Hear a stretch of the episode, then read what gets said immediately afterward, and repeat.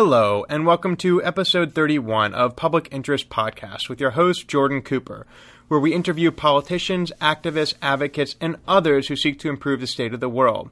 We're here today with Rabbi Stuart Weinblatt of Congregation B'nai Tzedek in Potomac, Maryland. How are you doing today, Rabbi Weinblatt? Thank you. Doing well. Excellent. The first question I'd like to ask you is what are you currently doing, or what have you ever done to advance the public interest, and why? I think hopefully I try and do a little bit of that every day. Mm-hmm. Um, currently, in my position as a rabbi, mm-hmm. I think it's talking about uh, how we have a chance to impact the world. How do we try and work for a better society? Mm-hmm. How we take the teachings of the Jewish religion, our faith, um, and implement them and put them into uh, life itself. Um, I used to be involved in uh, when I was in college. I was involved in political affairs, mm-hmm. and ultimately, I decided that as a rabbi, I also would have that opportunity um, to try and hopefully help to work to make a better society as well. Interesting. So, what? How do you even know what a better society is? What constitutes a better society? I think it's um, it means there's a saying in one of our um, uh, piece of literature called the Talmud, Pirkei Avot, and it says that it's not your responsibility to complete the task, but neither are you free to desist from it. Hmm. So, what I think that means is that each of us, in our own way, has to try and work to, whether it's uh, um, working on issues of social justice, of equality, working uh, to try and reduce um, hatred, prejudice, racism, mm-hmm. whether it is um, trying to help to feed the hungry, mm-hmm. that all of those kinds of things. Now that could be on a you know one-on-one kind of a basis, mm-hmm. so to speak, within the context of of helping individuals. It could be broader. Mm-hmm. It could be being a part of an organization. It could be part of um, with our children who have a bar bat mitzvah, understanding that that's part of their obligation as well. Uh-huh. So I think each person will defend define it differently. The point is, though, and the reason why I started with that comment from the Talmud mm-hmm. is because I think the important thing is the effort and the endeavor. So you find yourself the leader of a community that you actually started, and now that community has grown to include 600 plus families.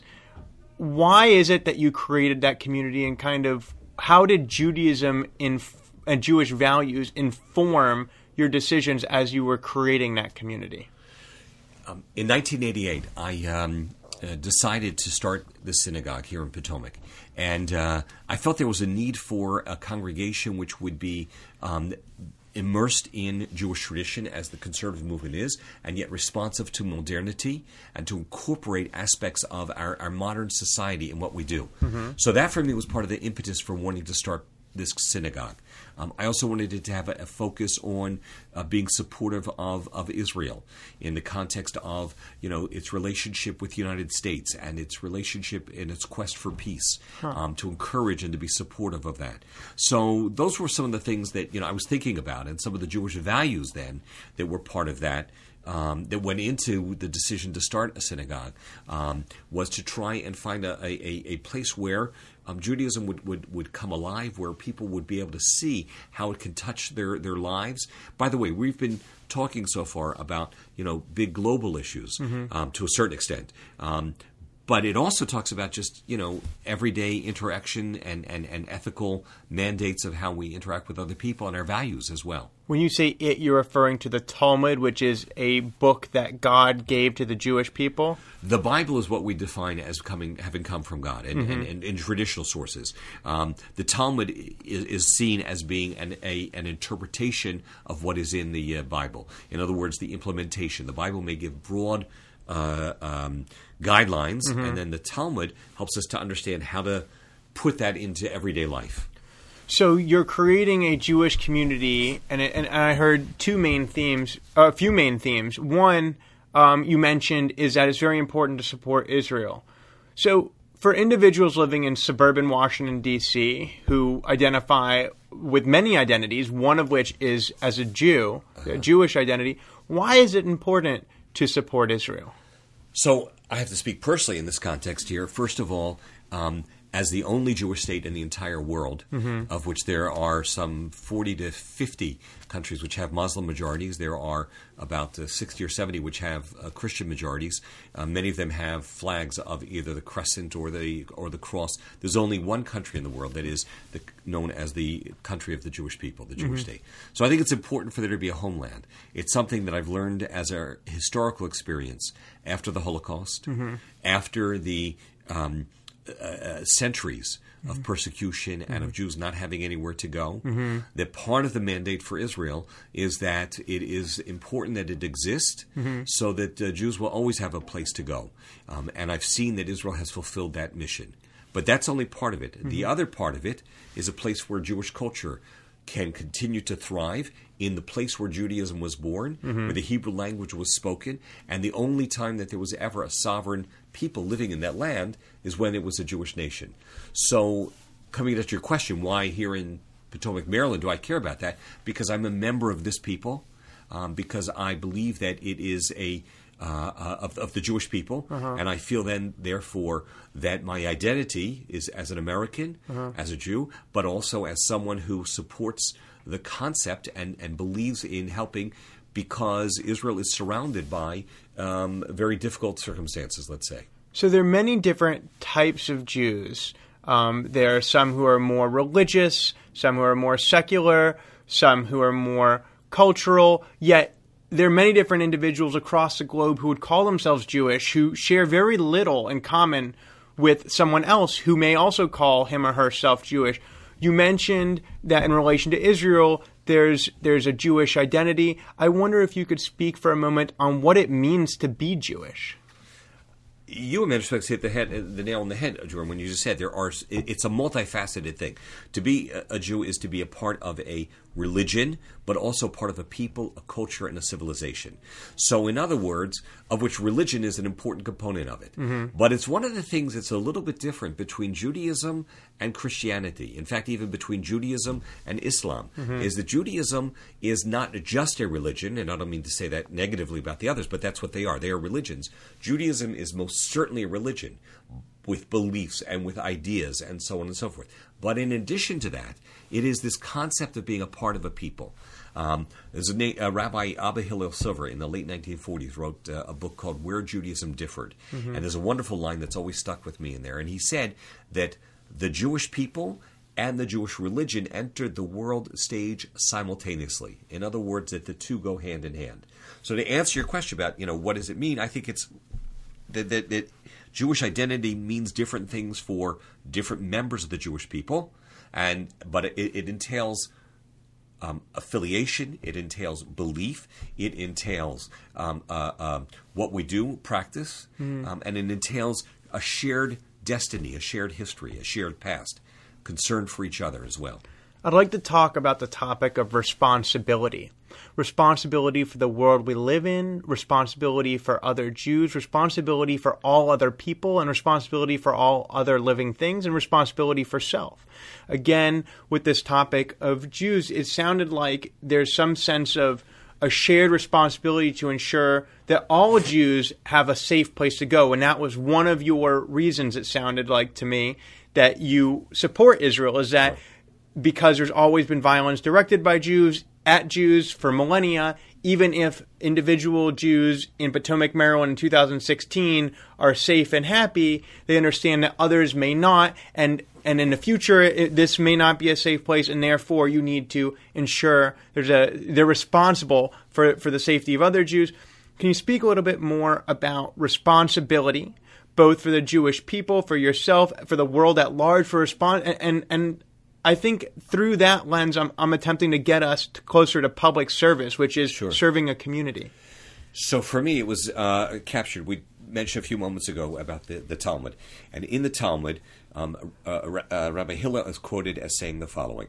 He says, um, "If I am not for myself, who will be for me?" Im nili mili in Hebrew, it rhymes. And then he says, "But if I'm only for myself, then what am I?" And then he concludes the third part of his statement, and if not now, when? So go. And so he said, and if not now, when?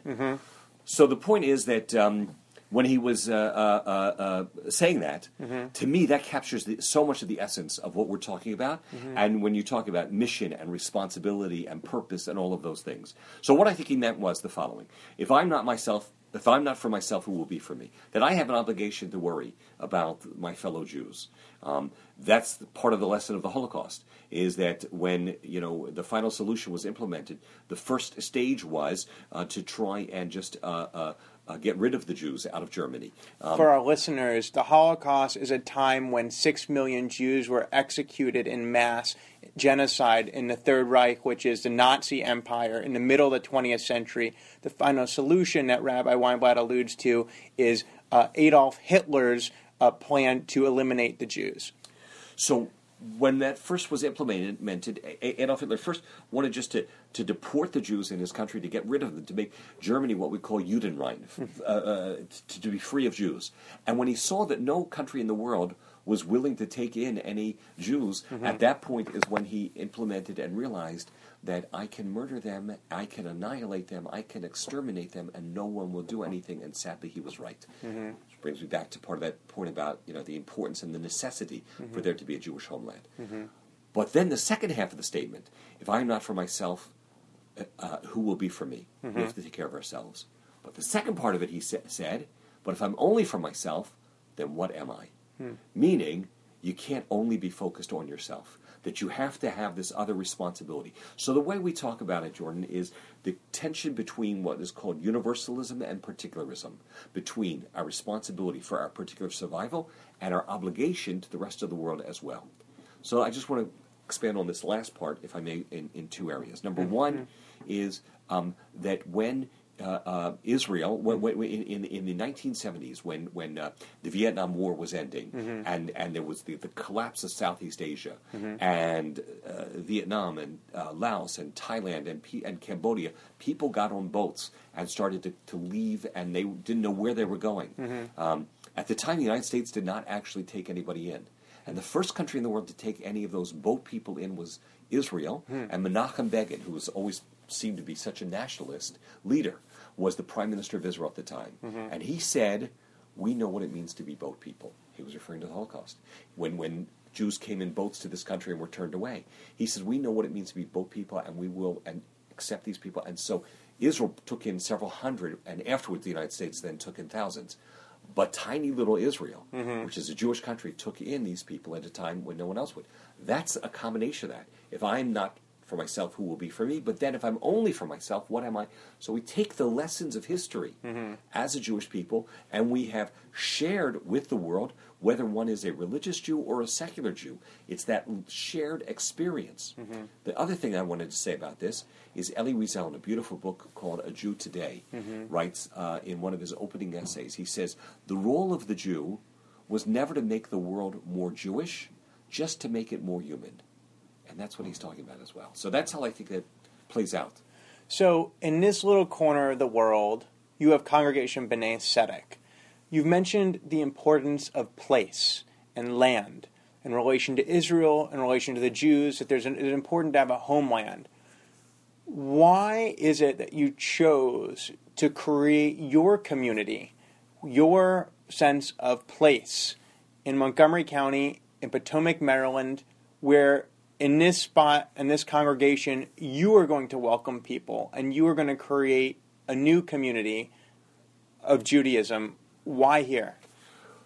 I thought there was a need. I grew up in Baltimore, and in Baltimore there were synagogues on like almost every block. Mm-hmm. And so here, I felt there was a, a, need for a congregation which would, as I had said before, speak both to um, uh, preserving Jewish tradition mm-hmm. uh, in a way which makes it meaningful to people today. And that for me was part of the impetus to want to try and start this synagogue mm-hmm. um, and uh, uh, to try and find a way in which we could create a community, mm-hmm. which would be a dynamic community, uh, which would be open to uh, creativity and as well as while preserving Jewish tradition. I think we've been able to do that, and that's what that, that's really been part of the hallmark of it.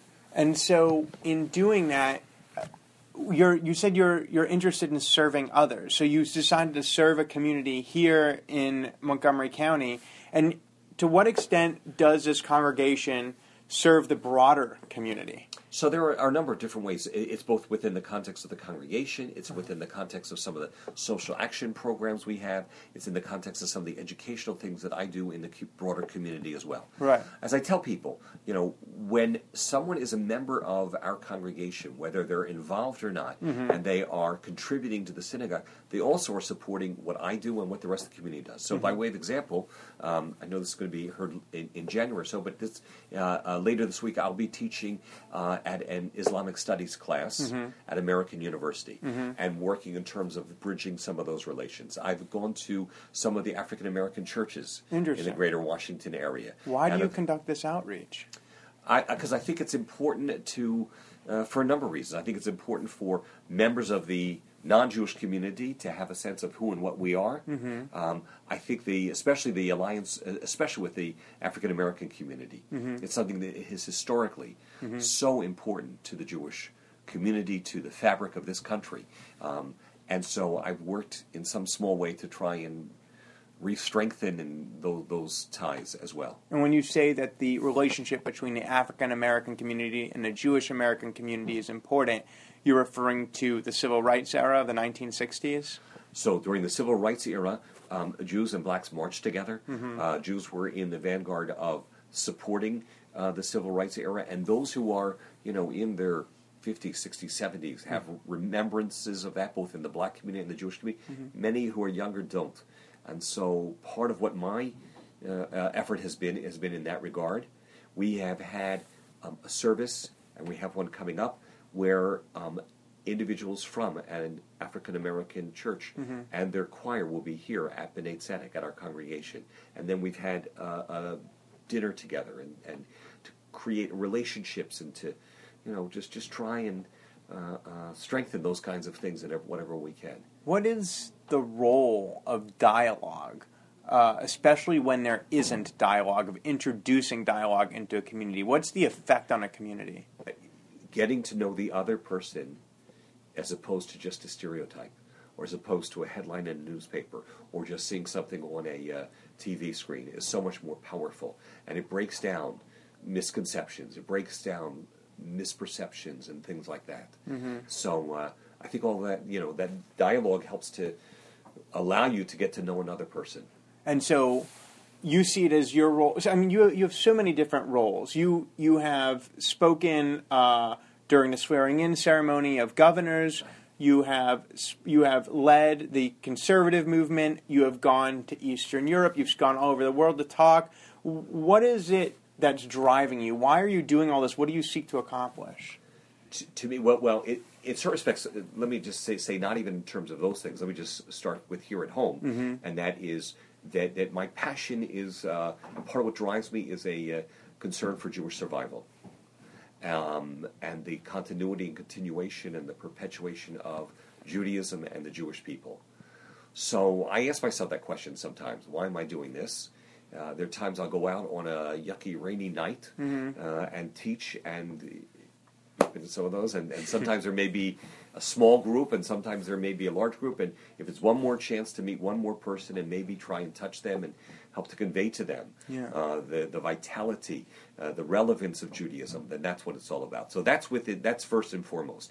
When you talk about some of the things in the larger community, you're right. I've done things within the context of uh, representing the uh, American Jewish community in my capacity as uh, head of the rabbinic cabinet of the JFNA uh, in When meetings. Joe does JFNA? JFNA stands for Jewish Federations of North America, and we I've led delegations of rabbis where we have met with uh, official where we've gone to Argentina, we've gone to uh, Budapest, Hungary, uh, to Kiev, Ukraine, before the current uh, most recent uh, problems that they've had. Uh, we've gone to Tbilisi, Georgia, and in each of these con- meetings, number one, I've met with other Jews, and which has inspired me um, in terms of their tenacity.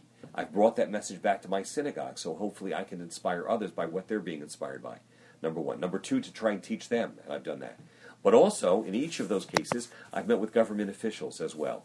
And so part of the purpose there, in places like Hungary, in places like Ukraine, um, and, and, and Argentina, where sometimes the Jewish community does not have the security and the sense of, of, of uh, uh, freedom that we have in America, part of the purpose of the meeting there is that we are a people and that we are one and we do care about what happens to our fellow Jews elsewhere. You know, I'm very driven by a midrash. One of the first stories that I learned, midrash is a commentary on the Bible, uh, when I was studying to be a rabbi, and it said that the people of Israel are likened to a lamb, and the lamb because it's a very delicate animal, and if any one part of the lamb hurts, the whole body feels the pain, Hmm. and so that's part of what's motivated me when it, whether it was when I was a college student working for Soviet Jewry to ha- uh, encourage freedom for Soviet Jewry, uh, or whether it's the other kinds of things that I've taught and tried to do as well. Interesting. So it sounds as though there's a common theme of giving of yourself to benefit the whole and seeing how every one part is impacted by every by, by the welfare of every other part. And so you seem generally concerned about the general welfare of your community and you seem to almost have defined your community in concentric circles, starting very at the very center with your own congregation, mm-hmm. but then expanding to North American Jewry, to expanding to Jewry worldwide, to different communities in the Washington area, the faith community, many different identities. I guess is that does that resonate? I, I had never thought about it in those terms, but I think the way you describe it certainly, you know, in other words, there are, are look. One of the exciting things about being a rabbi is you can define the job however you wish. Mm-hmm. Um, there are some people who stay within their synagogue and they may stay in their office and they mm-hmm. may study Bible and all day and they'll teach or whatever. And mm-hmm. I, I happen to have a broader vi- vision of it, and that is to get out in the public, to get out in the community. By the way, one of the reasons is also when I'm doing that is people then have a chance to see and make that connection in terms of uh, uh, uh, our synagogue community, in terms of what it is that I'm trying to, to convey about Judaism and teach about it, and so on as well. You mentioned earlier in this podcast Elie Wiesel, who is a Holocaust survivor and an author, and you mentioned his reference of humanity. Would you say that you bring a humanist perspective to Judaism? I'd say it's it's it's an appreciation for both, and and what I what's really important to me is that tension that I mentioned earlier mm-hmm. between the universalistic and the particularistic. The universalistic being perhaps what you're referring to as humanistic. Mm-hmm. In other words, our responsibility towards others, mm-hmm. and yet still to understand the importance of the Jewish community. Um, you know, there's a, a, a Talmudic saying which says, or Hasidic saying which says, that every person should walk around with two pieces of paper in their pocket. One pe- piece of paper says, the world was created for me, and the other piece of paper says, I am but dust and ashes. So the first piece of paper is when you're really feeling low, you look at that piece of paper, and then it, you're you're supposed to feel much more uplifted. And when you're feeling a little too haughty and a little too arrogant, you look at the second one, which reminds you you're no different than anybody else. So the creative tension between polarities, I think, is an important aspect of Judaism as well. And I think it's one of the things that, that I think makes it uh, an exciting religion. It's, it's uh, uh, we've been touched upon the fact that from an intellectual perspective, it is extremely sophisticated. Um, its philosophy and the depth of ideas that are promulgated within Judaism are also something that I find extremely stimulating intellectually. And you mentioned the, com- the Talmud is a commentary on the Bible. So not only are Jews following the Word of God, but a lot of Judaism is actually made more vibrant by Jews themselves. uh, Adin Steinsaltz, who's one of the greatest uh, living scholars of the Talmud today, Yeah. uh, says that uh, in, in although the Talmud is completed, there still are new interpretations of it every day, and that there are therefore, while they, the, uh, the the roots may all be completed, so to speak, the branches are still growing. So, as we near the end of this podcast, I'd like to ask you to reflect on your lifetime of service, on what it all means, on why you continue to give of yourself more than you have to, to just support yourself. You're living for, for more than just yourself, you're trying to create something. Why is it you give so much of yourself in order to improve so many, so many things for so many other people? Well, you're very kind. I mean, I, I, I- think uh, if I can just try and, and, and, influence a few people, I'm happy. Um, it's, it's, it's my passion that drives me. It's my, and, and that passion is uh, the concern that I said before um, for Jewish survival, Jewish peoplehood. It's driven because of the fact that I think it is such a wonderful philosophy and way of living being Judaism. I want to be able to share that. I want it to live. I want it. I, I, I think it's so exciting and vibrant and vital, and that's what really drives me is is that desire to want to share it, um, to reach one more person that maybe I didn't reach before, and so on. So that has been Rabbi Stuart Weinblatt, who seeks to both preserve a rich intellectual, religious, spiritual, and humanistic tradition that is Judaism, and sees Jews around the world as being interconnected not only with each other but with the world in which they live. And through his actions in creating a community, he takes the macro down to a micro level and finds that meaning is defined for him by the ability to affect a single individual's life. So thank you so much for joining us for Public Interest Podcast. This has been episode 31 of Public Interest Podcast with your host, Jordan Cooper, where we interview politicians, activists, advocates, and others who seek to improve the state of the world. Thank you so much for joining us, and we'll see you next time.